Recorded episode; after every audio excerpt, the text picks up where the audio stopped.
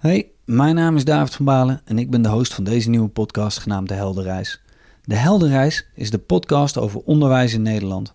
Mijn insteek is om met spraakmakende gasten op dit gebied om de tafel te gaan zitten en ze te vragen naar hun adviezen en visie.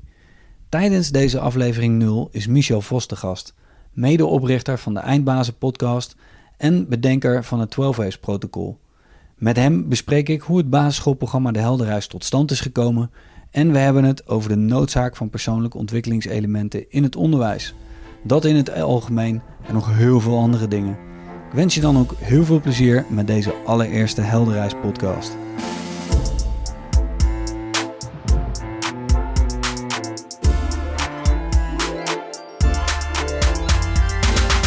Are we rolling? Yes, we're rolling. Are we live? Welkom bij de Heldenreis podcast met je host David van Balen. Ik zit hier met eh, Michel Vos. Michel, welkom. Dankjewel. Michel, uh, de Heldenreis komt mede uit jouw koker. Ja, Kan je er wat over vertellen? natuurlijk kan ik daar wat over vertellen. Nou, allereerst leuk om hierbij uh, als patiënt 0 uh, te mogen zitten. Um, we zijn inmiddels al een uh, eindje op weg met elkaar, met z'n tweeën natuurlijk. En ja, de Heldenreis um, is, een, is een project tussen ons twee. eigenlijk een beetje voortgekomen uit een aantal andere dingen die ik doe. Misschien goed om daar even kort uh, bij stil te staan. Sommige mensen kennen mij misschien uh, van een uh, eigen podcast die ik host. Podcast Eindbazen. Dat doe ik samen met Wigert Meerman, mijn compagnon. En hij en ik zijn ooit een keer gestart met het medium podcast om met mensen te spreken die wij eindbazen vonden. En een eindbaas iemand die ergens uitzonderlijk goed in is. En ehm, dat doen we nu inmiddels vier jaar. Tijd gaat hard. we naderen de 160 podcasts inmiddels, dus het gaat lekker. We hebben best wat interviews gedaan. Nou. Um, uh, met best wel wat prominente namen ook. Um, en er, er zat een soort thema in uh, die interviews. Ik denk dat, dat er sowieso wel 50 gesprekken zijn geweest waarbij het onderwerp onderwijs um, aan de orde kwam. En uh, wat mij altijd opviel in die gesprekken is dat um, wat de mensen zeg maar misten in het onderwijs echt best wel leek op wat ik zelf ook miste toen ik uh, zeg maar vanuit onderwijsland de echte wereld een beetje inging. En met onderwijsland als, als leerling zelf uh, ja. en student zelf. Dan kom je ineens in aanraking met steeds ja, diepere lagen van de werkelijkheid. In de zin van als je student bent geweest en je gaat ineens werken, dan kom je erachter dat je dacht dat je het zwaar had en toen werd het ineens echt. Ja. En, en, dan moet je dus aan de bak. En um, als je kijkt naar wat die eindbazen zeg maar, als best practices en tips ha hadden, waren allemaal dingen waarvan ik dacht, ah ja, dat zou ik eigenlijk ook hebben moeten leren als student. Um, en in mijn eindbazenreis uh, ben ik op een gegeven moment een ander project gestart, dat heette 12 Waves.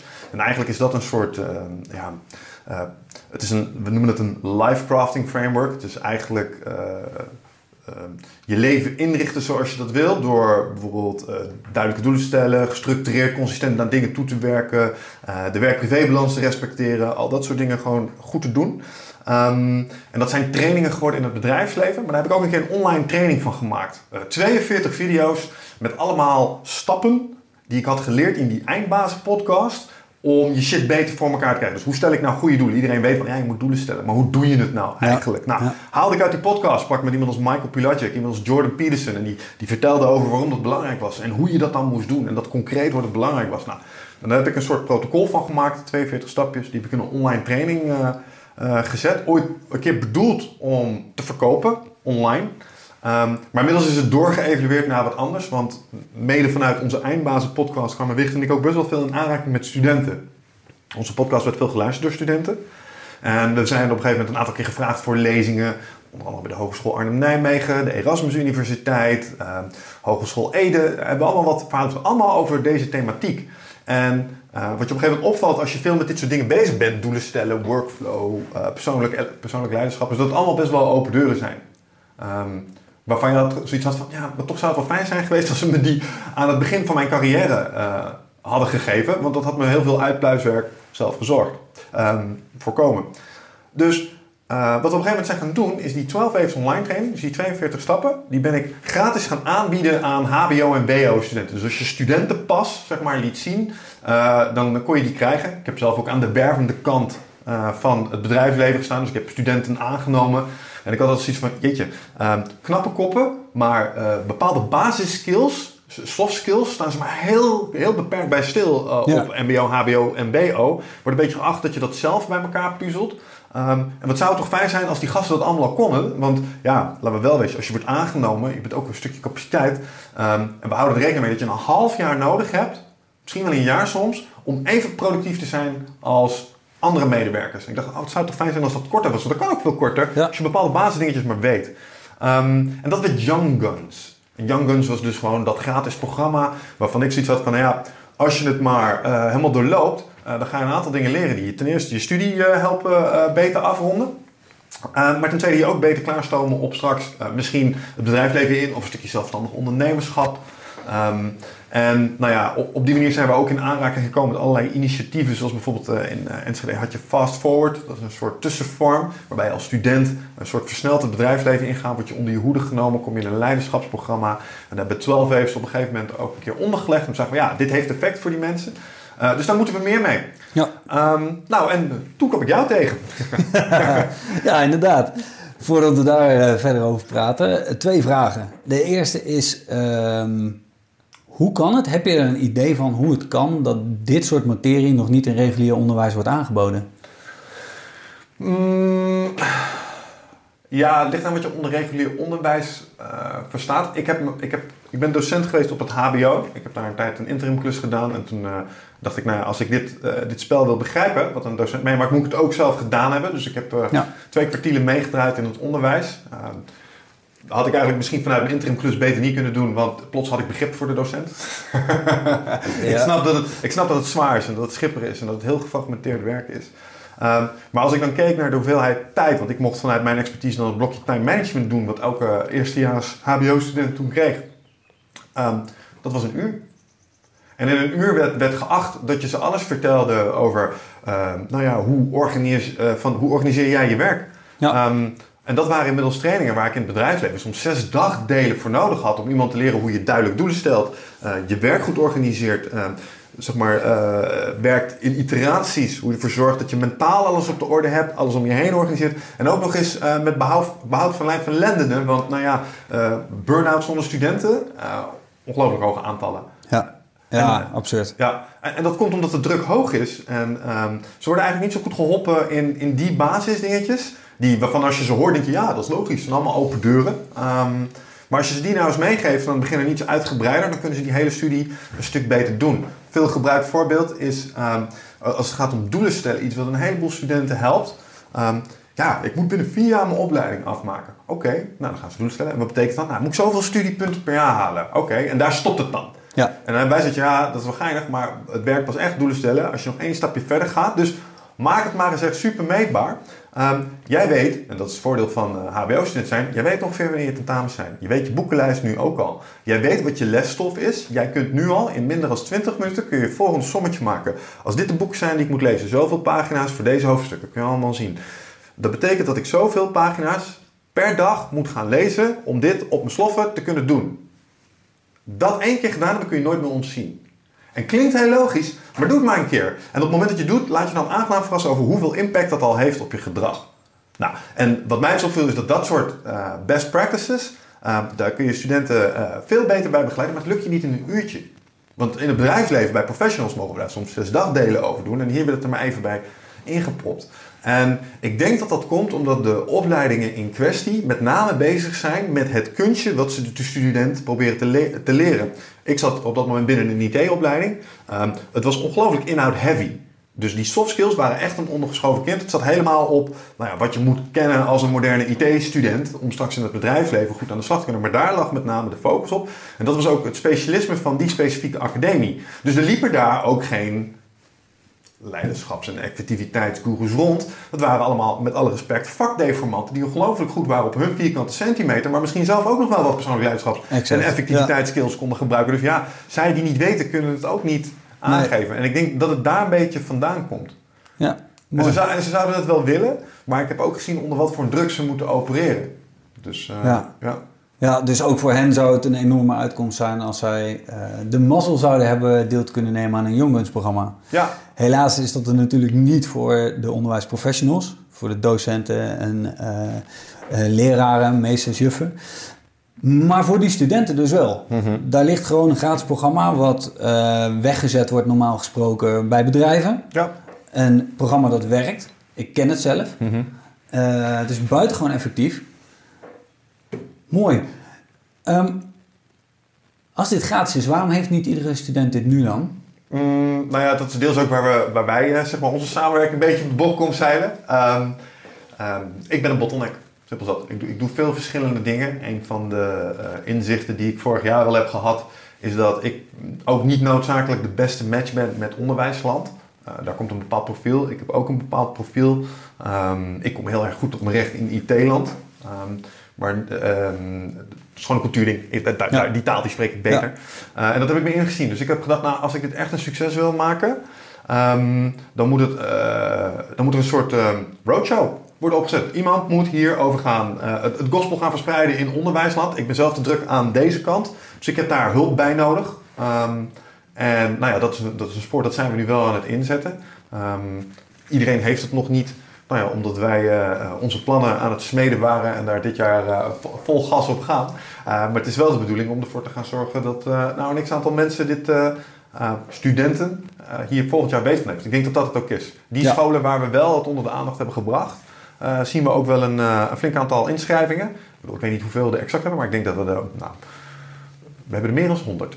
Honderden ja. denk ik inmiddels al wel. Ja. Dus, ja, dus het begint uh, zeker al te lopen en we geven er nu dus ook duidelijk rugbaarheid aan. Ja. Uh, niet heel onbelangrijk zijn natuurlijk dan ook de mensen, uh, de SLB'ers, hè? dus de begeleiders van studenten. Ja. Wat je net al zegt, op het moment dat zij er bekend mee zijn, is het voor studenten ook makkelijker om het te implementeren. En op het moment dat iedereen daarmee zou werken, ja, dan maak je het voor jezelf een stuk makkelijker om een studie te doen. Ja, op, de, op en dat HBO, niet alleen. Ja, op het HBO sowieso. Ik heb daar ook uh, een half jaar S, ben ik SLB'er zelf ook geweest. En Ja, als je kijkt naar ja, studieloopbaanbegeleider, uh, wat je dan doet dus als docent is eigenlijk uh, de studenten in het eerste jaar in ieder geval, uh, nou, je spreekt ze regelmatig, eens per kwartiel. Je vraagt ze even hoe het gaat, je, kijken waar ze tegenaan lopen, zitten ze nog wel op de juiste studie, um, dat soort zaken. En ik merkte dat ik daar eigenlijk heel vaak steeds dezelfde dingetjes aan het herhalen was over hey, hoe organiseer je nou beter je tijd, hoe zorg je ervoor dat je toetsen wel haalt. Ja, ik snap dat de afleiding is, maar discipline is ook een ding. Motivatie is leuk om te beginnen, maar slecht om af te maken. Daar loop je nu tegenaan, je moet gewoontes kweken. Um, dus het waren telkens stukjes, en dat is natuurlijk ook een stukje vakdeformatie van mijn kant, maar um, andere SLB'ers die zeiden eigenlijk, ja, het is precies hetzelfde bij ons. Je bent ze eigenlijk gewoon uh, hele basisdingen aan het bijbrengen om het, de, de nieuwe workload die ze hebben, om die te gaan managen. Ja. Want het, het, het sprongetje van uh, het voortgezet onderwijs naar het HBO is best formidabel. Uh, in, termen van workload en zelfstandigheid. En uh, niet iedereen, en dat herinner ik mezelf ook nog uit mijn tijd als HBO-student, dat was wel eventjes spartelen in het begin. Nou, die transitie kan een stuk soepeler. Een aantal van dat soort soft skills, gewoon hele basis dingetjes over hoe je je werk organiseert. Als je die aan het begin begint te geven. Dus ja, dat is daar inderdaad vandaan gekomen. En ja, wat, wat, we eigenlijk zouden willen is dat uh, alle SLB'ers in Nederland weten dat zoiets er is. Omdat je een heleboel van de vragen waar je studenten mee zitten, die kun je daar in principe oplossen. We hebben er zelfs een, een kleine wizard voor zitten, waarbij je een paar vraagjes kan invullen. En dan komt redelijk snel naar boven waar binnen die 42 stappen jij het meeste baat hebt. Want dat is voor iedereen natuurlijk heel erg verschillend. Ja, dus, zo doen we. ja. perfect. Hey, en dan uh, zijn we nu begonnen met de Helderreis. Ja. ja. Het programma voor uh, het basisonderwijs. Um, ik ben daarvoor uh, samen gaan werken met jou. We zijn samen eigenlijk tot de conclusie gekomen van... hey, shit, op dit vlak is er gewoon helemaal niks nog. Ja. er zijn wel een aantal programmaatjes, maar niets wat zoveel zaadjes plant... in de richting van zelfredzaamheid. En ehm, we hebben een prijs gewonnen. Ja. Gefeliciteerd nog, jongen. Ja, ja, heel Dat heb je goed gedaan. ja, buitengewoon mooi. Ja. ja. Nou ja, ik denk dat het... Uh, want helemaal aan het begin hadden we het over joh, de helderreis. Hoe is dat nou eigenlijk ontstaan? Want we hebben het nu over Young Guns gehad. We hebben het over 12 Waves gehad. Maar Klopt. wat is dan eigenlijk uh, de helderreis? Dan moeten we toch even teruggrijpen op die uh, eindbazen podcast. Uh, dat sprak ik ooit een keer met meneer uh, Romkema, Harry Romkema, oprichter van Topicus in Deventer. En die vertelde dat als je echt nog impact wil hebben tegenwoordig, um, de hele specifieke stukjes van domeinen zijn allemaal al wel vergeven. Dus als jij in basisonderwijs ergens heel goed in wil zijn, dan heb je al specialisten zitten vaak. En hetzelfde geldt voor het WO en het HBO en dat soort dingen. Zeg maar, de toegevoegde waarde zit tegenwoordig eens in de keten. Dus um, als je bijvoorbeeld uh, kijkt naar uh, een leerling, uh, die begint al met leren op het moment dat het basisonderwijs, dat misschien daarvoor zelfs al wel, basisonderwijs, van, nou ja, van, van kleuter tot, tot iets verder gevorderd. Hey, van ongeveer, wat was het weer? 4 tot 7 of zo? 4 tot 11 zijn de meest vormende jaren als het gaat om het leren van kinderen. Eigenlijk zou je daar al willen zitten. Um, ik, ik zei het er straks al, heb op de basisschool les gehad bijvoorbeeld RBO. Ik kan nu nog mijn stabiele zijligging, omdat ik op de basisschool ooit een keer daar vier, vijf lesjes over had gehad. Had je mij vervolgens elk jaar weer even in aanraking laten komen met dat gedachtegoed, was ik daar waarschijnlijk veel verder en veel beter in. Dan had ik al die skills steeds op een dieper niveau leren kennen en dan hadden we uiteindelijk naar allerlei andere, was ik volledig eerste hulpverlener waarschijnlijk geworden. En dat is eigenlijk een beetje hetzelfde uh, wat we proberen te doen met uh, 12 waves. Omdat dat wat ik studenten meegeef en wat ik professionals meer meegeef in het bedrijfsleven, dan kun je al mee beginnen, helemaal aan het begin. En dat is wat Harry eigenlijk zei. Zorg dat je in die hele keten, basisonderwijs, voortgezet onderwijs, uh, HBO, MBO, WO, maakt niet uit, alles wat, dat je daar met die kids in aanraking komt en dat je ze daar op de juiste moment de juiste stukjes kennis geeft. Ja. Nou, en daar zat ook het stukje van, oké, ehm, toen ik dat inzag, dacht ik, oké, die potentie heeft het, maar wat de fuck weet ik over basisonderwijs? Niet genoeg. En dat was ook de reden om met jou samen te werken. Ja, ik word hier wel echt een, uh, net zoals bij Young Guns, een bottleneck. Uh, dit heeft heel veel potentie, zie ik. Met name ook door die gesprekken die ik had gevoerd vanuit de podcast. Dat mensen telkens benoemden van ja, uh, dit zou beter moeten en dat zou beter moeten. Ja, ja oh, dat zit allemaal in 12 heeft, weet je wel. Ja. Um, alleen iemand doet iets. Zal ik nou, weet je wat, laten wij dan maar iets gaan doen. Precies. Um, want uh, ik denk dat dat levensvatbaar is. Um, ik denk dat er een, uh, een behoefte aan is. Nou, we hebben inmiddels een leuke proof of concept gedaan. Maar daar kun je misschien zelf wel eventjes, uh, even wat over vertellen. Want wij zijn vanuit onze reis zijn we op een gegeven moment aanraking gekomen met Gertjan. Ja. En Consent. En we zijn wat moois gaan doen. Concentscholen, ja, fantastisch.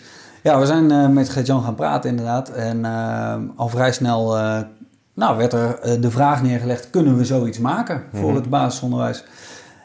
Ik heb gezegd, ik denk het wel. Ja. En ik ben gaan bouwen. Ik ben natuurlijk bekend met 12 Waves gedachtegoed. Ik ken de stappen. En op basis daarvan heb ik gekeken naar, oké, wat werkt er nou bij mij in de klas? Op dat moment uh, gaf ik les op het VMBO, mm -hmm. kader- en basisniveau, uh, de examenklassen. En een van die examenklassen, dat was mijn mentorklas. En ik zag dat ze enorm aan het worstelen waren. Vierde jaar, VMBO, 16 jaar oud, je moet allerlei keuzes gaan maken, maar daar ben je helemaal nog niet klaar voor. Mm -hmm. Dus wat ben ik toen gaan doen? Toen heb ik stukken uit 12 heeft gepakt mm -hmm. en heb ik gekeken hoe ga je nou die doelen stellen? En wat is nou voor jou belangrijk? En waar baseer je dat dan op? En hoe ga je dan om met het maken van keuzes? En hoe maak je überhaupt keuzes? Want ik heb dat nooit geleerd op de basisschool. Mm -hmm. Ook niet op de middelbare school overigens. Nee. En um, dat het niet erg is om een keuze te maken waar je later uh, last van hebt, waardoor je weer een nieuwe keuze moet maken. Dat moeten mensen ook gewoon ervaren. Ja. Maar meestal zijn ze al heel erg bang om die knoop door te hakken. Terwijl het veel bevrijdender voelt om gewoon een knoop door te hakken en dan je volgende pijlen te richten. Ja, ja. Dus, nou, ik ben dat gaan uh, proberen in de klas. En uh, uh, mijn leerlingen die kwamen er al vrij snel achter dat dat best wel fijn was. Ja. Om op basis van een mooi verhaal, het verhaal van de, hè, de held, de monomythe heet dat. Ja. om op basis daarvan te gaan kijken, oké, maar wat nou? Het is ook een hele simpele truc.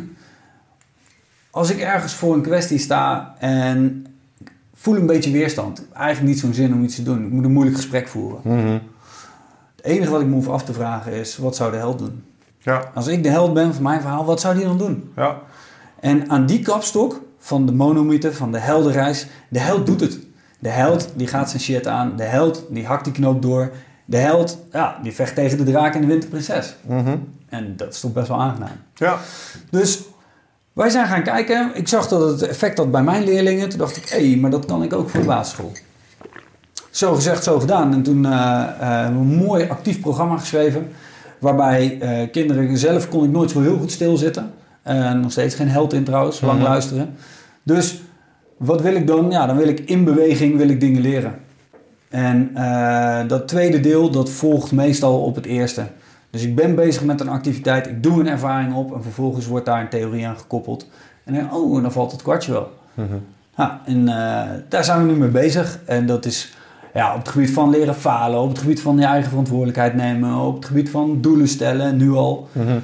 uh, maar oh, zo belangrijk. Ja, hoe ziet dat eruit? Hoe ziet dat eruit? In werkvormen bedoel je? Ja, ja wat, wat doe je met kids? Ik heb de mooie video's gezien, maar stel je Ja. voor je luistert en je denkt, oké, maar hoe ziet zo'n leiderschapsprogramma voor kiddo's er dan uit? Les 1, wat ga je Ja, les 1. Nou, allereerst ehm, leg ik uit wie ik ben, wat ik kom doen. doen? Hm. Dat, eh, dat lijkt me duidelijk. Maar daarna gaan we eh, starten op een manier die ze niet gewend zijn. Dus ik trek ze even uit het standaard eh, schoolgevoel. Normaal gesproken, niet in alle scholen, maar in de meeste scholen zitten ze gewoon aan tafeltjes van vier of vijf. Ja, Of per twee in van die fabrieksopstellingen. ik herinner het mij, ja. Ja, inderdaad. Het is super inspirerend. En ehm, wat ik dan eh, doe, is eh, met deze groep, die heb ik meegenomen naar, die hebben een soort speellokaal. Zijn we op de grond gaan zitten. Nou, jij komt uit de vechtsport. Ik heb zelf ook 20 jaar vechtsport gedaan. Je weet hoe het werkt. Ja, Je groet de sensei. Oftewel, je gaat met z'n allen, in dit geval in een kring zitten, in plaats van op gradatie, want die hadden we nog niet. ja, Dus we gaan eh, in een kring zitten. We gaan gewoon even op de knieën zitten en we groeten elkaar. Je, kunt ook, je zit allemaal op gelijke, gelijke hoogte. Kinderen voelen zich meteen veel serieuzer genomen. En je kijkt elkaar even aan. En je groet en je peilt even, oké, hoe hangt de vlag erbij? Mhm. Vervolgens ga ik vertellen ehm, wat nu eh, handig is. Nee, nee, nee. Start, stop. Ik moet even terug. Wat belangrijk is voor deze kinderen om Hmm. te weten is waar baseer ik mijn keuzes op. En de meeste kinderen baseren hun keuzes op dat moment op datgene wat papa of mama of eh, de buurman die ze tof vinden doet. Dus we laten ze eh, met een paar oefeningen bewust worden van het feit dat ze voorbeelden nodig hebben. Mhm. En daarna gaan we kijken naar, oké, maar wat zijn nou jouw krachten? Dus waardoor kun jij eh, het pad van jouw voorbeeld gaan volgen eh, door middel van jouw krachten? Mhm. Maar helaas, we hebben niet alleen maar krachten, we hebben ook uitdagingen. Uitdagingen, hebben we inmiddels geleerd, kunnen we heel goed omzetten in krachten. Maar dan moet je ze ook wel aangaan. Mhm. En ook die uitda- bij die uitdagingen gaan ze op zoek naar, ja, maar wat zijn nou mijn uitdagingen? Vervolgens heb ik een werkvorm waarbij ze bezig zijn met eerst nadenken over, ja, wat zijn mijn uitdagingen? Ik vind het bijvoorbeeld heel eng om eh, op een stoel of op een tafel te staan of op een bank met gym. Mhm. Dan gaan ze bij klasgenoten, gaan ze te raden. Ze moeten een klasgenoot uitzoeken in dezelfde groep. eh, die goed is in de uitdaging waar jij mee zit. Mm. Dus ja, maar hé, hey, eh, Wiggert, die staat altijd boven op het klimrek. Ja, Geen probleem. Staat daar in het rond te kijken, te dansen.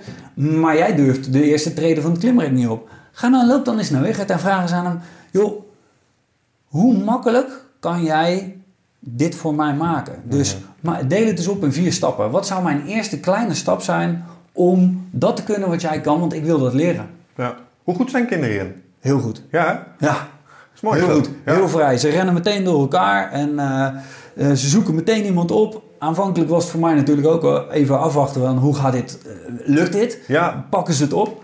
Kinderen zijn daar zoveel vrijer in dan volwassenen. Volwassenen leunen vaak even achterover en gaan om zich heen zitten kijken of er iemand is die durft. ja, Hè, we hebben over het algemeen wat meer schilletjes opgebouwd. Kinderen zijn daar veel puurder in. En die, oh ja, maar dit is mijn uitdaging, dat is mijn uitdaging. Als ik vraag wie is je held, heb ik ook gehoord, ja, mijn moeder is mijn held. Mijn moeder is mijn held, want mijn moeder die zorgt voor mij en mijn broertje en mijn zusje. Want mijn vader was er niet en hele verhalen. Maar gewoon open en blo- bloot in de klas. ja. Ja, fantastisch. En als je daar dan ook nog eens je kracht uit kan halen. Moeder voelt zich ook held doordat het kind thuis komt en tegen moeder zegt... Mam, je bent mijn held. Mhm. Ja, dat is mooi. Wat misschien ook nooit eerder te spra- sprake was geweest.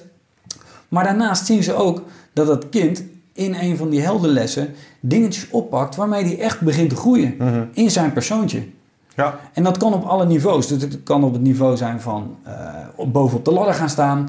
Maar dat kan ook zijn, eh, ik had er ook drie of vier, die hadden het over spreken in het openbaar. Nou, dan zaten er twee of drie andere kinderen in die klas, die waren daar heel goed in. Ik vond het helemaal niet erg om een spreekbeurt te geven. Mhm. En ja, zegt een meisje, ja, maar ik word altijd heel rood en dan begin ik te stotteren. Hup, dus ze gaat naar de jongetje toe. "Eh, hoe zit dat? Hoe doe je dat?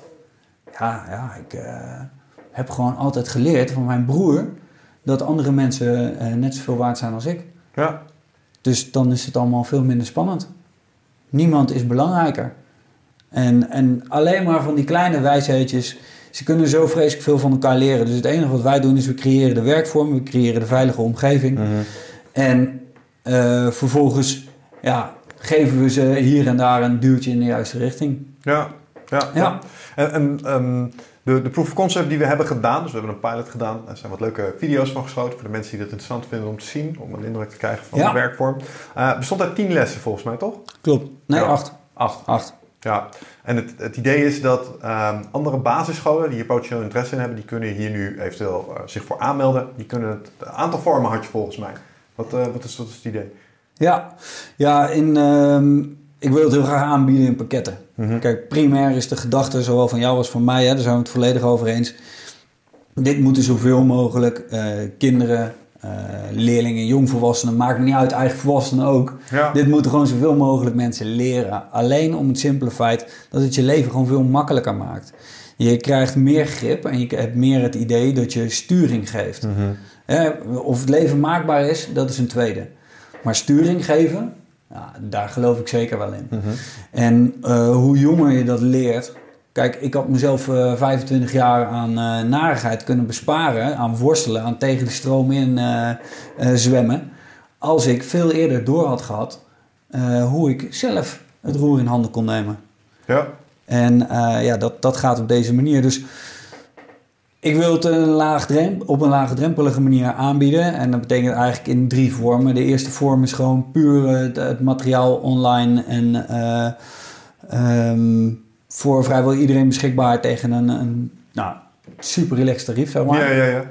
Eh, Het tweede is waarbij ik en een, of een van mijn trainers langskom om op de basisschool een kick-off te geven. Want het het eerste is echt meer kennismaking, het eerste pakket. Maar het tweede pakket gaat vooral eh, om wat jij uitdraagt als docent. Mhm. Kijk, ik kan het ook bij jou op school komen geven. Ik kan het wel laten zien. Met mijn energie en zo. Dus dan sta ik te springen voor de klas en eh joepie. En de kinderen vinden dat ook te Mhm. gek. Maar ik ben niet de held. Het gaat niet om mij. Ik ben de held van mijn verhaal. Mhm. Maar iedere docent is de held van zijn of haar klas. Ja. Dus wij willen ook graag dan in contact komen met docenten die dit graag willen. En die die energie kunnen overdragen. Op het moment dat het niet goed wordt overgebracht...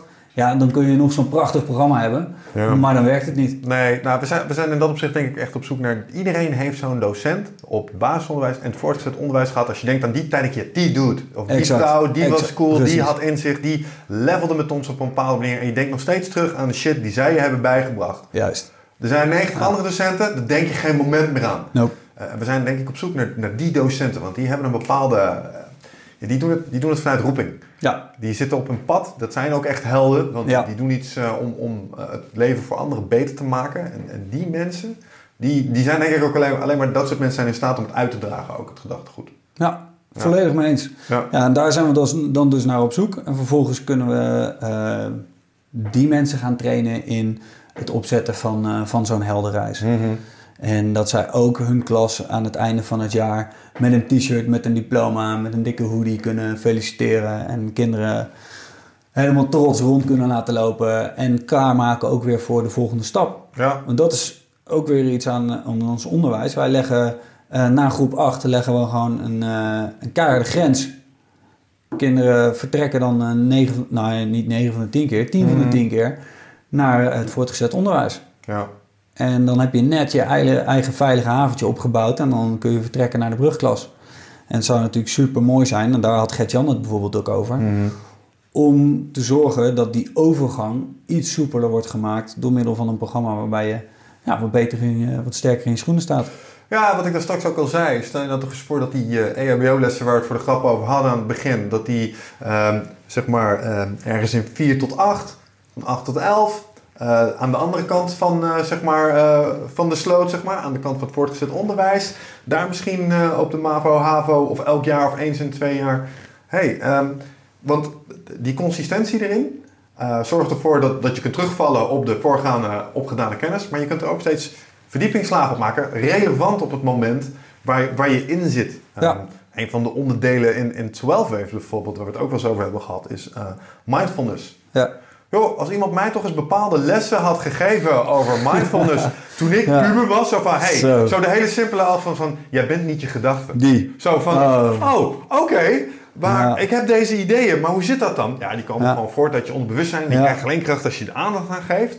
Ehm, dus al die lange fietstochten waarbij je onzeker aan het voelen bent en helemaal met jezelf in de ras zit, zeg maar, je gewoon mee stoppen. Ja. Had ook wel wat relaties geschild overigens. Oh jeetje, en domme keuzes en dat soort dingen. ja, hoor. En, en stress en verdriet. En, oh god, het is een hele verwarrende periode. Terwijl ik zeker weet dat als een aantal van die basislessen die, die nu, eh, nu ik wat verder ben, later op mijn pad kwamen, van shit. Ja. Als die daar eens een keer mij gepresenteerd waren geweest, op het moment dat ik er soort van ook klaar en dat ze relevant voor mij waren geweest. Ja, ik denk dat dat een, eh, eh, hele grote toevoeging was geweest. Dus je, als je op zo'n moment een, een soort integraal programma hebt, dat ik ben weer terug bij die keten, waarbij je op de belangrijkste momenten in een eh leerling-kinds leven even de juiste duwtjes kunt geven, zo moet je dat echt zien. Kleine kennisinjecties, zodat die fase in hun leven gewoon net even wat soepeler loopt. Ik, Ja. denk, ik denk dat dat het is. En Ja. Zeker ook als je uitgaat van het feit dat, kijk, het liefst zou je ze natuurlijk helemaal aan het begin van hun leven al die dingen er al in gieten. Maar dat werkt niet, omdat nou ja, we weten inmiddels ook iets meer over hoe het menselijk brein zich ontwikkelt. Sommige dingen, en dat, dat, dat had ik ook wel willen weten aan het begin. Als je mij op 18-jarige leeftijd had verteld, hé gast, je bent nog in ontwikkeling.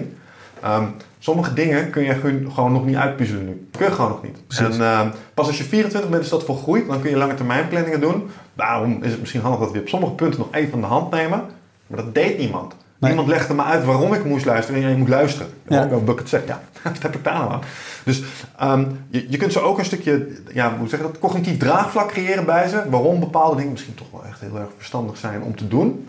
Maar dan ook vanuit het feit dat het cool is om het te doen. Snap je? En dat, daar komt dat stukje helderreis ook weer eh, om de bocht zeilen, zeg maar. Ehm, ook, eh, zeg maar, toen ik ehm, vier was, had ik helden. 18, ik wilde dus het E-team zijn. Toen ik 18 was, of tussen 16 en 18, had ik helden. Vond ik eh vette shit. Toen ik student was, had ik helden. Ehm, en altijd was ik in mijn hoofd bezig met, oh, wat zou het cool zijn om die dudes te zijn. Ja. En als je mensen bij bepaalde kleine dingetjes geeft die ze kunnen doen, en dan zijn ze in hun eigen context al meer als gemiddeld de held.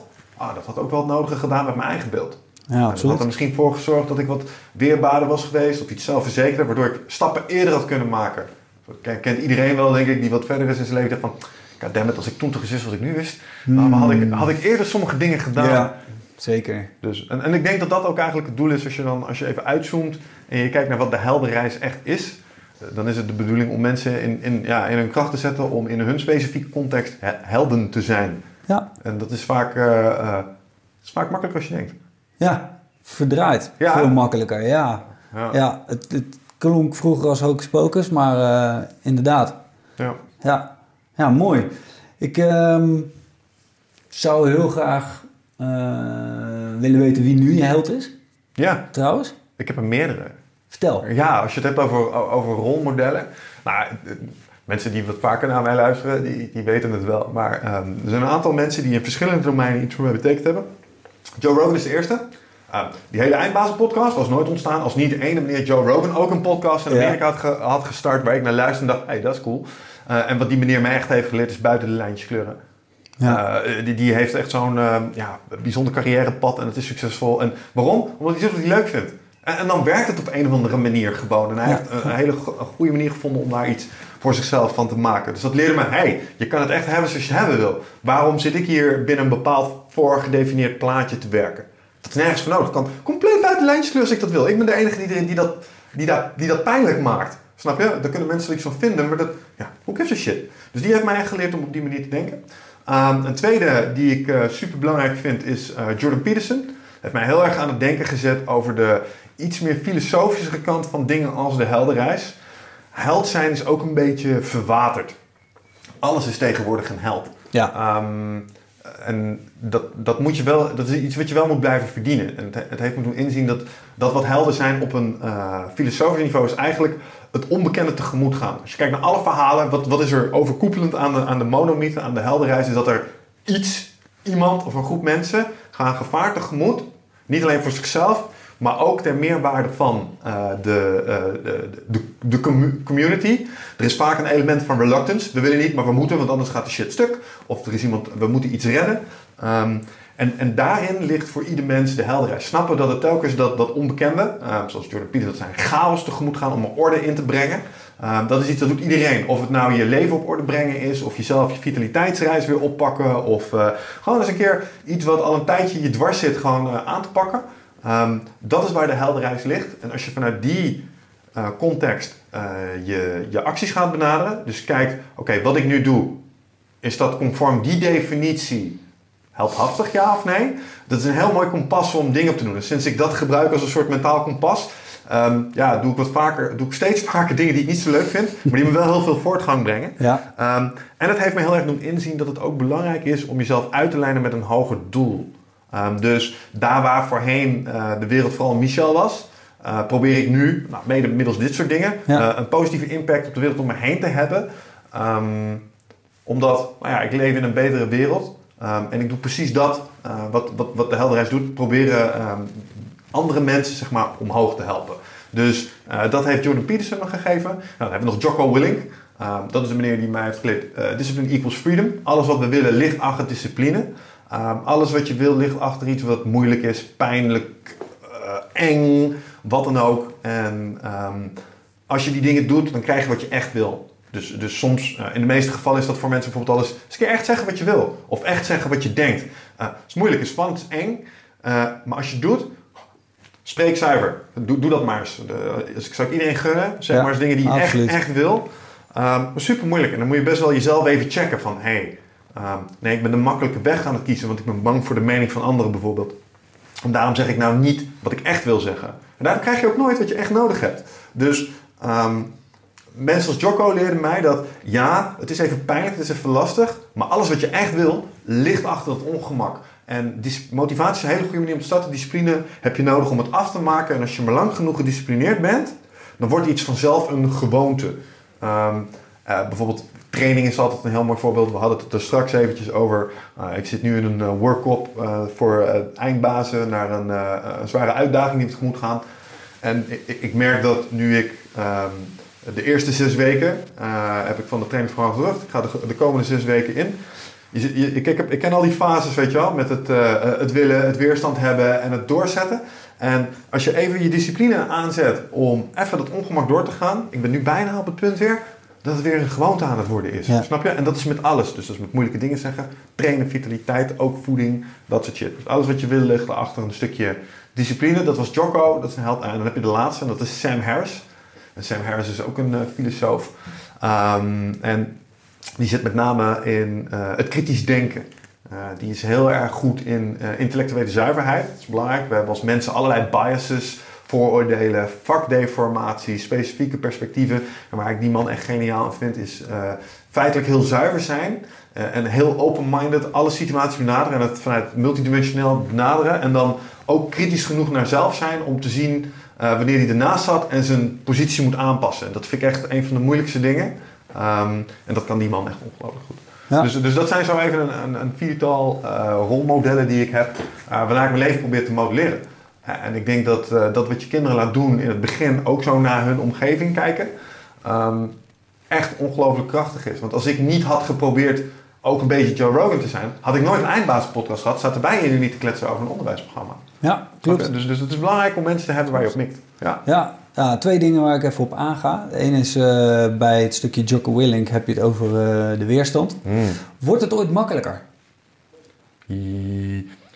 Als Weer, je... weerstand, zal de, nou, weerstand is, wel een, uh, is in 12 weken ook echt wel een onderwerp. Ja. We hebben een hele trek eraan gebijt om dat spelletje tussen je oren zeg maar, beter te spelen. Omdat, um, je bent niet je gedachten. En, en uh, elk kind, elke student, elke professional heeft te maken met, met het feit dat ze dons goed weten wat ze moeten doen, maar dat ze het gewoon niet doen. En als je daar op een afstandje naar kijkt, dan vraag je jezelf, waar, waarom ben ik dit niet aan het doen? Wat is dat toch? En, heel vaak heeft dat te maken met een, een soort van conversatie-onderhandeling die aangaat in je hoofd, uh, waarbij iets wat het niet altijd best met je voor heeft, in je oor aan het fluisteren is dat je iets wel, niet of uh, misschien anders moet gaan doen. Um, hè, bij sporters is altijd een mooi voorbeeld. Op het moment dat ik naar de gym ga, dan is er zo'n stem die zegt van... Ah, gast, je hoeft niet te trainen. Je bent gisteren al geweest. ja. Je bent lekker bezig. Je hebt vanochtend je mail al gedaan. Ja. Rust is ook belangrijk. Weet je wat? Ga jij maar naar de Jumbo en ga jij maar een sausijsbroodje. Weet je wel, dat, dat. En dan denk je, als je daar op een afstand naar kijkt, is het heel verleidelijk om daar mee te gaan. En, en als je dan afvraagt, ja, maar wat, wat is dat dan? Um, het mooiste omschrijving die ik er ooit over heb gehoord kwam van Dave Asprey heeft een boekje The Art of War. Ehm, Nee, sorry. Nee, The War of Art. War The of War of Art, Art. ja. Ja, ik verwar ze altijd. En dat omschrijft eigenlijk dat fenomeen wat elke schrijver kent. Weerstand tegen schrijven of werk doen. En wat hij eigenlijk zegt is, er staat iets tussen jou en je ultieme creatie. En dat heet weerstand. En het helpt, hij zegt, het, het komt uit je onderbewustzijn, maar het helpt om het neer te zetten als iets antagonistisch. Bijna demonisch. Wat tussen jou en je daadwerkelijke, uiteindelijke vorm staat. En dan moet je elke dag tegen knokken, want dat is wat het waarde geeft. En als we dan eventjes kijken naar ehm, een andere gast eh, die, eh, die heel inspirerend is geweest, is Don Miguel Ruiz. Die heeft een boekje geschreven, De Vier Overeenkomsten. En daarin omschrijft hij iets wat eh, de tolteken, oude Meso-Amerikaanse cultuur, eh, de parasiet noemde. En wat blijkt nou? Die mensen in die tijd die hadden, precies, die hadden last van precies hetzelfde. Alleen voor hun relevant op die momenten. Ehm, dus dat stemmetje, dat heeft iedereen en dat is er altijd. Altijd. En ik denk dat het stemmetje nooit weg zal gaan. Dus eh, als je vraag is, wordt het makkelijker? Dan denk ik, eh, nee, want het blijft er. Maar waar je jezelf op kunt conditioneren, is zien dat als je de, het de middelvinger geeft, dat er mooie dingen gebeuren. Ja. Ehm, en er zijn allerlei trucjes om, om het minder krachtig te maken over jezelf. Voorbeeld wat we hadden gegeven bijvoorbeeld aan het begin met die studenten. Een heel mooi ding tegen weerstand is bijvoorbeeld dingen tastbaar maken en concreet. Hoeveel pagina's per dag? 21 om dit kwartiel 21 studiepunten te halen. 21 bladzijden per dag. Dat is een uurtje lezen. Oh, maar dat is niet zo pijnlijk als ik had gedacht. Dat is en goed ineens wordt weerstand minder krachtig. Ehm, en daar kun je jezelf wel tips en trucs in geven eh, om je gedrag aan te passen. Ander mooi voorbeeld. Eh, habit trackers en quantified self. Ik heb de afgelopen eh, 12 weken aanzienlijk mijn slaap verbeterd. Omdat ik een horloge draag dat mijn slaap trackt. En ik ben uit op een groen vinkje op mijn telefoon. Dat zeg je op de 8 uur gehaald. Ja. Want dat moet van oh mijn personal trainer. Weet je wel. Oké. ehm, en eigenlijk wil ik s'avonds wil ik, wil ik lang opblijven. Want nog, nog even Netflix, nog even een uurtje extra. Ah, maakt het uit, weet je wel. Morgen toch niet. Maar ja, nee. Ik word op een bepaalde tijd wakker. En ik wil die 8 uur hebben. En ik doe het nu voor dat groene vinkje. Ga ik gewoon keurig met 10 uur naar bed. Want ik wil dat halen. Snap je? Ja. Eh, en dat is ook een manier om weerstand te overwinnen. Dus ehm, er zijn manieren die je zelf kunt meegeven om het spelletje makkelijker te maken, maar het zal er altijd zijn. Sterker nog, op het moment dat het lekker gaat, wordt het nog krachtiger, want dan kan het je onderuit schoffelen met je eigen overwinningen. Ja. Ja? Ja. Dus eh, dat, daar, in, dat, in dat opzicht is het filijn. Ja, zeker. Ja. Ja. Ja. dus weerstand is eh, naast dat een, een, een lastig, als iets lastigs kan worden ervaren, is het ook eigenlijk een van je beste eh, eh, kompassen. Het is een, een van de beste raadgevers. Ja. Doe elke dag maar de shit waar je het minst zin in hebt. En ik beloof je de meeste voortgang op alles wat Ja. je wil. Ja, precies. En ik, ik, ja, ik heb er lang over nagedacht wat het toch is wat, wat in ons zit dat, dat dat genereert. Want je zou zeggen vanuit moeder natuur, je wil graag het optimale voor je unit als onderbewustzijn. Dus waarom voed je dit soort eh gedachten? Ik denk dat het te maken heeft met eh, eh, een stukje evolutionair bagage. Ik denk dat het een mechanisme is dat ervoor zorgt dat jij kritisch bent over je energieuitgaves. Ja. Ehm, omdat je ehm, vroeger in moeder natuur was je volgende boterham niet, niet gegarandeerd. Dus eh, dat is waarom je vet opslaat. Snap je? Ja. Dus je hebt, je hebt zeg maar 100 energieknikkers en, en er rent daar iets. Ik zou het kunnen vangen, maar als ik er nu 50 uitgeef, dan heb ik er nog maar 50 over. Want ik kan niet met de koelkast lopen nu. Nee, dus dit moet wel slagen. Eh, en ik denk dat je lijf eh, eh, dat nog steeds van vroeger weet. En dat je om die reden soms eh, vanuit je onderbewustzijn dit soort ideeën en gedachten krijgt om die energieuitgifte misschien iets te temperen. Ja. de meest rationele verklaring die ik heb kunnen bedenken. Ja. Dus, eh, Nou, klinkt heel plausibel. Ehm, in eh, het programma zelf, de Heldenreis, zit ook een stuk dat gaat over weerstand. waarbij leerlingen inderdaad gaan leren om, om die weerstand op te zoeken en dat daarachter hun persoonlijke pot met goud of nieuw succes of wat dan ook ligt. Erg mooi ook om te zien.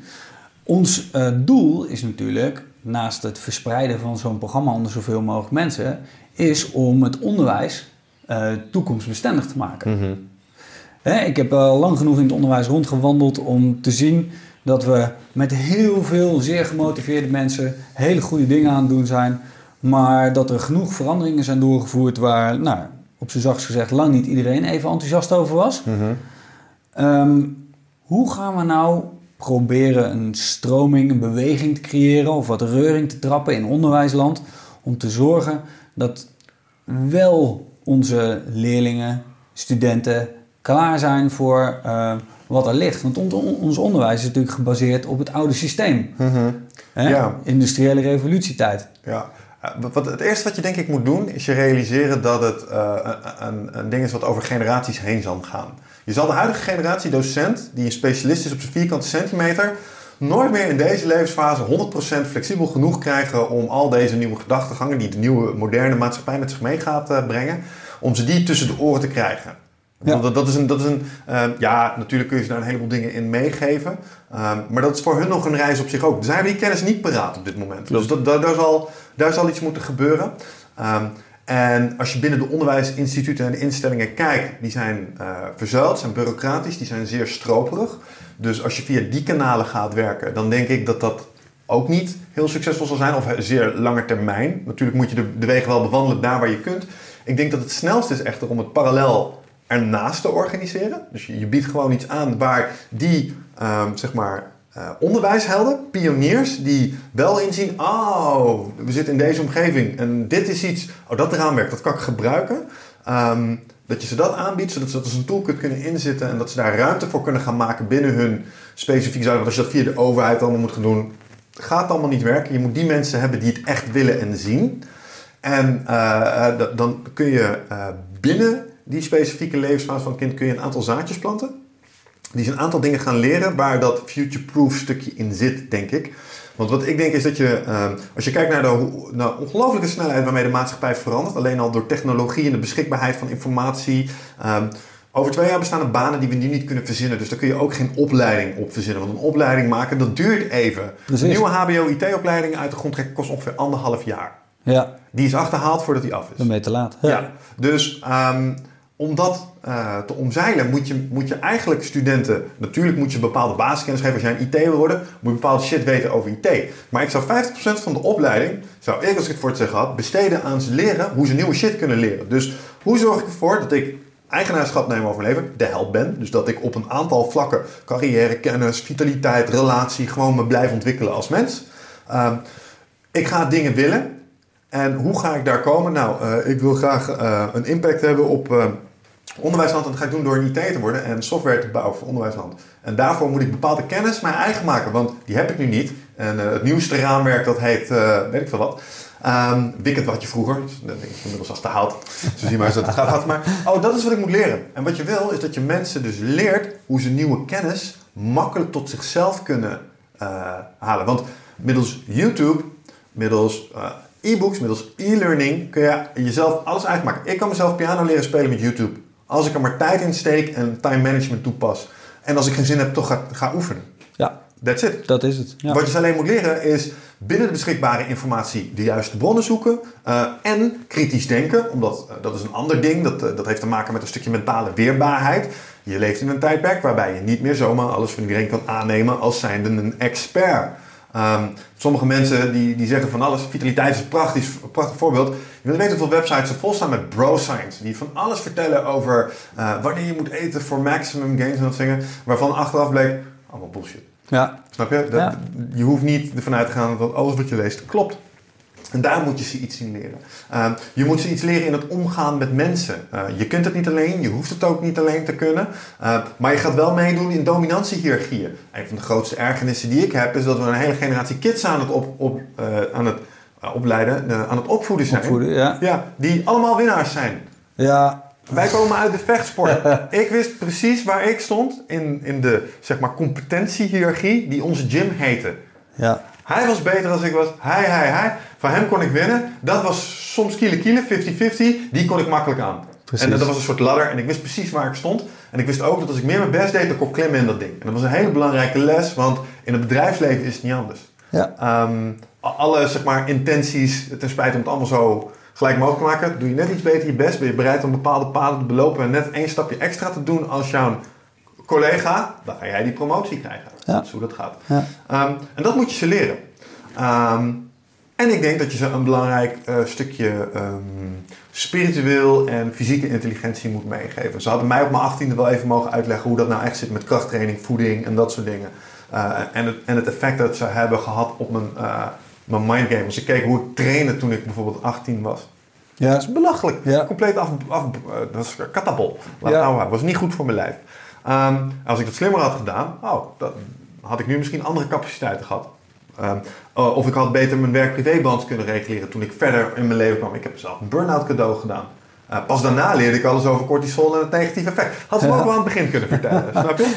Ja. Dus ehm, ja, op, op die manier ehm, ja, proberen, proberen we dus eh, zeg maar eh, kids weerbaar, autonoom en, en eigenlijk zelfsturend te maken. Want dat is, dat is wat je wil door ze op die thema's die dingen mee te geven. En ik denk dat als je kijkt naar hoe kun je dat binnen onderwijsland nou het beste doen, zorg ervoor dat je docenten iets geeft eh, wat ze aan hun kids kunnen meegeven, wat ze kunnen integreren in het bestaande onderwijs wat er is.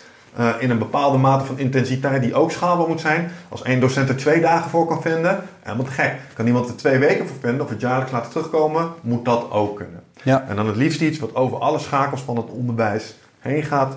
Van BO eh, jong tot eh 8 tot 11. Met voortgezet onderwijs, HBO, MBO, BO. Dat, zodat ze op alle momenten even in aanraking komen met dat soort dingen. Ik denk dat, het, dat het daar echt zit.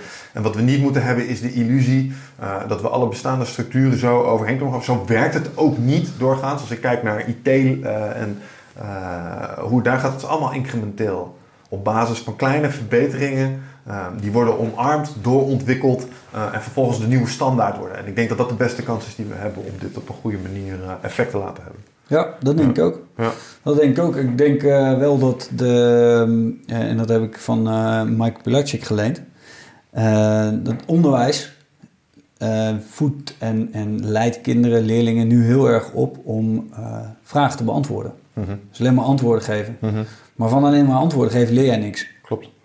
Dus de juiste vraag stellen aan jezelf, aan je omgeving, eh, aan je potentiële werkgever, Ja, aan je studie, is veel waardevoller en inderdaad veel levensbestendiger. Want je kan het je hele leven lang blijven doen dan, eh, nou ja, a kwadraat plus b kwadraat c kwadraat. Niet dat het niet belangrijk is om dat antwoord te kunnen geven, maar hoe vaak gebruiken we het? Het te weinig. Te Ja. weinig. Omdat, omdat we allemaal, eh, nou, als je het hebt over goede vragen stellen, ik denk dat de gemiddelde student.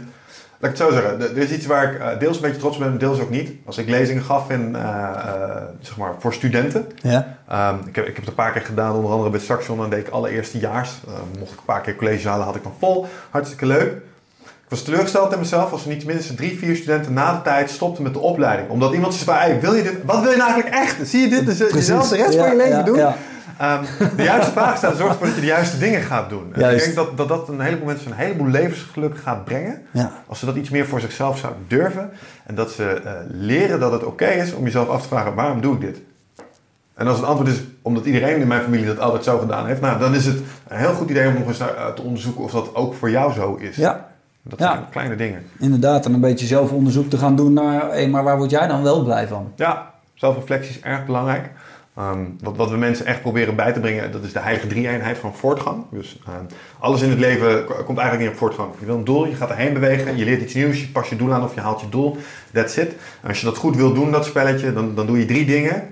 Eh, de eerste is duidelijke doelen stellen op een bepaalde manier. De tweede is consistent je tijd en energieknikkers erin gooien. En de derde is reflecteren over je voortgang en eventueel je plannen daarop aanpassen. Dat is hem. En met name dat, dat reflecterende stuk, uh, heeft betrekking op meer als alleen van wat wil ik nou eigenlijk. Dus ook hoe kom ik er, hoe ben ik het aan het doen en hoe ben ik zelf op dit moment en hoe zou ik willen zijn. Ja, Want ik heb dingen gedaan in mijn leven waar ik spijt van heb en waarvan ik dacht ik zou willen dat ik dat anders had gedaan. Nou ja, die inzichten kreeg ik pas nadat ik erover aan het nadenken was. Of dat mij moeilijke vragen werden gesteld door mensen. Dus dat is een heel belangrijk onderdeel ook van het protocol in dat opzicht. ja. Ja, mooi. cool. Ja, zeker. Hey, ik denk dat we een beetje tegen het einde aan eh, wandelen. Ja, ik ben een podcast van 2, 2,5 uur gewend. We, kunnen, we kunnen nog even eh, als je wil. Ja, nou, waar ik nog wel even naartoe wil is... ehm, eh, buiten dat ik graag wil weten waar mensen jou kunnen vinden, jouw Mm. gedachtegoed. En ik vind, ten eerste vind ik het gewoon fantastisch dat je überhaupt nadenkt over andere mensen. Eh, onderwijs is toch een groep waar... eh, ik hoorde er iemand over zeggen, nou, onderwijs is gewoon niet zo'n sexy onderwerp. En eh hoorde andere mensen zeggen, onderwijs, ja, dat eh, heft zichzelf wel eh, vanzelf wel een keertje op. Ja, Ehm, misschien in de huidige vorm. Maar eh, ik vind het heel mooi dat jij je energie en je tijd beschikbaar stelt om ook in onderwijs te investeren. Zonder dat je daar dan direct ook persoonlijk iets aan wint. Mhm. Behalve dat je mensen wel gelukkig door hun leven kunt zien gaan wandelen in de toekomst. Ja, ja. Nou, ik zou willen dat het zo uh, altruïstisch was als je het nu schetst. het, uh, dat doe ik graag. Dat is geen probleem. Dat is sympathiek van je. um, nee, nee, het klopt wel. Um, kijk, een van de dingen die we vanuit 12 Waves en vanuit de eindbazen ook, ook echt wel hebben geleerd, is zorg dat je een roadmap hebt voor je leven en een duidelijk doel. En een van de dingen die op mijn roadmap staat, is dat als ik dit leven uitga, wil ik iets hebben nagelaten. Ik wil iets van legacy, ik wil iets van betekenis hebben gedaan voor anderen. Um, waarom? Omdat dat mij het gevoel geeft dat mijn minuutjes op deze planeet nuttig besteed zijn. Dus daar kleeft wel een stukje eigen belang aan in die zin. Um, maar wat ik, wat ik vanuit... Niks mis mee overigens. Nee, nee, nee. Wat, en wat ik vanuit eindbazen... Want het geeft mij ook ongelooflijk veel knik, energieknikkers. Vanuit eindbazen wist ik al dat positieve feedback krijgen van mensen die iets van je uh, luisteren of content die je gemaakt hebt, dat dat heel erg leuk is. We krijgen van eindbazen best wel vaak wat fanmail en denk oh, dit is echt leuk man. Deze mensen hebben er echt cool. wat aan gehad. En um, dat geeft mij een bepaald gevoel. En dat gevoel gaf me heel veel energie. En dat kon ik weer in alle andere dingen leggen. Mijn trainingen, mijn relaties, mijn ondernemerschap. Um, dat geeft gewoon heel veel, heel veel motivatie en heel veel uh, beschikbare energieknikkers. Um, en ik denk dat dit ook zo is. Want als ik zie wat bijvoorbeeld het winnen van uh, nou ja, uh, die prijs, zeg maar, de eerste video's van die lachende kiddo's. Um, maar ook de interesse die er inmiddels al uh, omheen ontstaat. Dat je echt ziet, hey, we hebben hier echt iets te pakken. En dit gaat mensen hun leven beter maken. Ja, dat is gewoon een gevoel. Ja. En dat gevoel, daar loop ik graag mee rond. Dus, uh. Nou nog, nou nog. hey, um, is een uh, vraag die de held zich ook zou stellen... nee, die stelt de held zich niet, hè, want die doet het gewoon. De held doet het, die gaat het gewoon aan. Wat was de vraag van? Nou, ik zat met um, een van mijn persoonlijke helden. Mm. is Valentino Rossi. Ja. Uh, misschien wel bekend, motorcoureur. Mm -hmm. Valentino Rossi die heeft een biografie. En uh, daar staat als ondertitel... En wat als ik het nooit geprobeerd had? Ja. En uh, nou, we weten allemaal hoe dat is afgelopen. Negenvoudig wereldkampioen. Maar het is een jongen die op school werd het niks met hem. Zagen ze het niet zitten. Ehm, in, in, in het stadje Tavuja waar hij woonde, uh, werd hij regelmatig door de door bromsnor werd hij aan de kant gezet met zijn scooter. En uh, reed natuurlijk te hard, logisch. Mm -hmm. zat ehm, erin, ja. het, zat, het, zat, het zat er een klein beetje in, ja, die combinatie. Maar uiteindelijk is hij van het karten overgestapt naar minibikes. En uh, is hij van minibikes op een racemotor gezet. Allemaal eigenlijk min of meer bij toeval. En nou ja, als je daar dan in gelooft. En vervolgens is deze jongen uh, datgene doen wat hij het allerliefste doet. Mm Alleen maar motorracen. Ja. En wat als ik het nooit gedaan had, is dat dan ook een vraag die, uh, die we ook eventueel bij de held zouden kunnen zetten? Ja, nee, sterker nog, die is super belangrijk. Die is super belangrijk. Waarom? Um, tweeledig. Ten eerste, een van de dingen waar we mee werken, uh, geleerd van Jordan Peterson, is The Vision of Hell. Ja. Super belangrijk is zo af en toe je gewoon even afvragen: hé, wat nou als ik het gewoon niet doe? Ik heb hier al die ambities, ik heb al die dingen, maar wat nou als ik gewoon lekker blijf doen wat ik nu doe? Ik verander helemaal niks. Er zijn allerlei gapende issues in mijn leven, weet je wel, die staan me aan te staren, maar fuck it, ik negeer het gewoon, want um, waarom zou ik, weet je wel.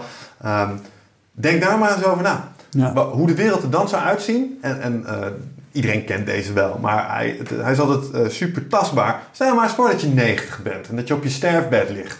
En dat je terugdenkt aan je leven en dat je mag denken aan al die shit die je niet gedaan hebt, maar wel had willen doen. Don't be that guy. Zorg ervoor dat het gewoon een highlight is. Een actiecomedie desnoods, weet je wel. Uh, waarbij al die vette dingen gewoon wel zijn gebeurd en je hebt het gewoon geprobeerd. Er zijn onderzoeken gedaan naar mensen die op sterven liggen. End-of-life regrets hebben altijd betrekking op de uitgifte van tijd. Te veel tijd aan werk, te weinig tijd aan plezier.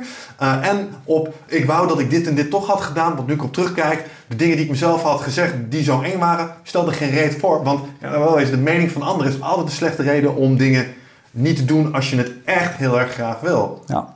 Tenzij op het punt staat om van een... Uh, zoals super hoge gebouw springen met nee, doe dit, je Dan moet je het niet doen. Maar um, je snapt wat ik probeer te zeggen. Ja, dus, zeker. Dus, dus ja, je moet jezelf zeker die vraag stellen. Uh, wat als ik het niet had gedaan? En ook al als het antwoord is op jezelf, maar ik weet niet of ik het kan. En daarom doe ik het niet.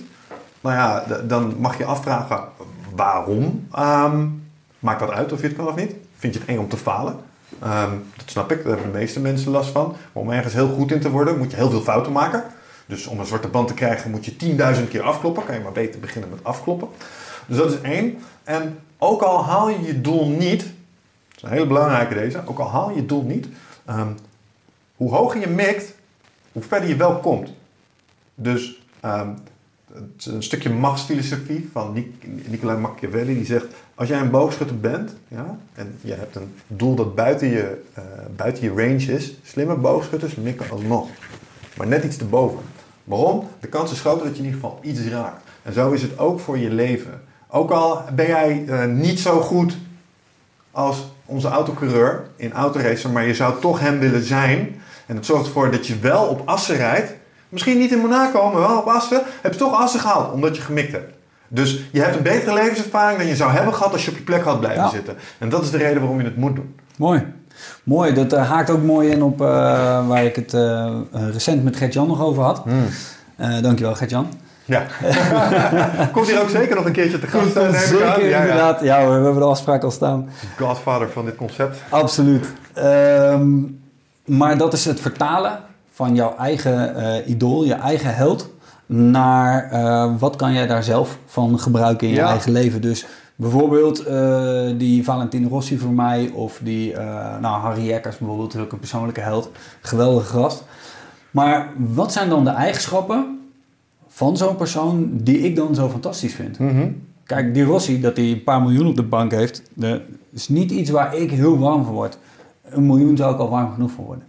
Maar, eh, maar dat die man gewoon iedere dag, eh, weer of geen weer, hij, het allerliefste wat hij wil, is op die brommer klimmen. Ja. Dat en dat gewoon doen en dat ook uitstralen, continu. En eh, zo had ik een jongetje tijdens de heldenreis. Die zei, ja, maar ik, ik kan heel goed voetballen. En mijn idool is Cristiano Ronaldo. Mhm. En, eh, maar ja, dat kan ik natuurlijk nooit worden. Dus nu hoeft ik geen Cristiano Ronaldo te worden. Maar wat vind jij nou te gek aan Cristiano Ronaldo? Ja, dat hij heel veel kinderen helpt met zijn, eh, met zijn stichting. Ja, maar dat kan je natuurlijk wel. Daar hoef je geen voetballer voor te zijn. Precies. En Ja. die vertaalslag van iets heel groots naar hè, waar we het al vaak over hebben gehad, Mm. maakt er gewoon kleine stapjes van. Ja, dat leren ze ook. Ja. En, en ik denk dat dat ook heel waardevol is voor ze. Ja, ja, ja. Dus als het goed is, krijgen we straks onder de streep, als kids dit doorlopen, krijgen we een groepje kiddo's die in staat is om hun eigen doelen duidelijk te formuleren. Daar gewoon structureel naartoe te werken. Niet bang zijn om eh, even geen zin, moeilijk, lastig, eh, Ja. mensen waar je mee moet dealen, daarin eh, gewoon tegemoet te treden en te snappen dat als ze dat maar structureel blijven doen, dat ze in ieder geval de kant op gaan die ze op willen. En dat het nooit zomaar gegeven wordt. Want ja, we zeiden het al eerder, het is toch wel iets waar ik me zorgen over maak. Instant gratification is een Ja, ding. absoluut. Ik zie het bij mijn neefjes ook terug. Uh, ze kunnen er ook niks aan doen, want ze weten niet beter.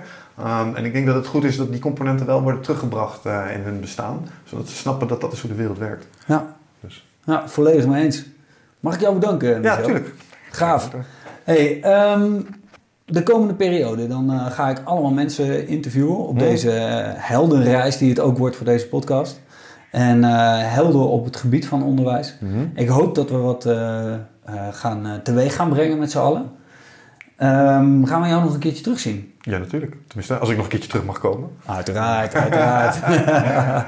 nee, uh, ik stel voor dat we uh, eens in de zoveel tijd eventjes met z'n tweeën een update doen waar we staan, waar we mee bezig zijn. En uh, ja, ik denk dat dit echt iets gaafs gaat worden. En ja, het doel van, van, van de podcast, daar hebben we het natuurlijk aan het begin wel eventjes kort over gehad, maar ging goed. Um, ik denk dat dit ook echt een fantastische kweekvijver kan zijn voor input.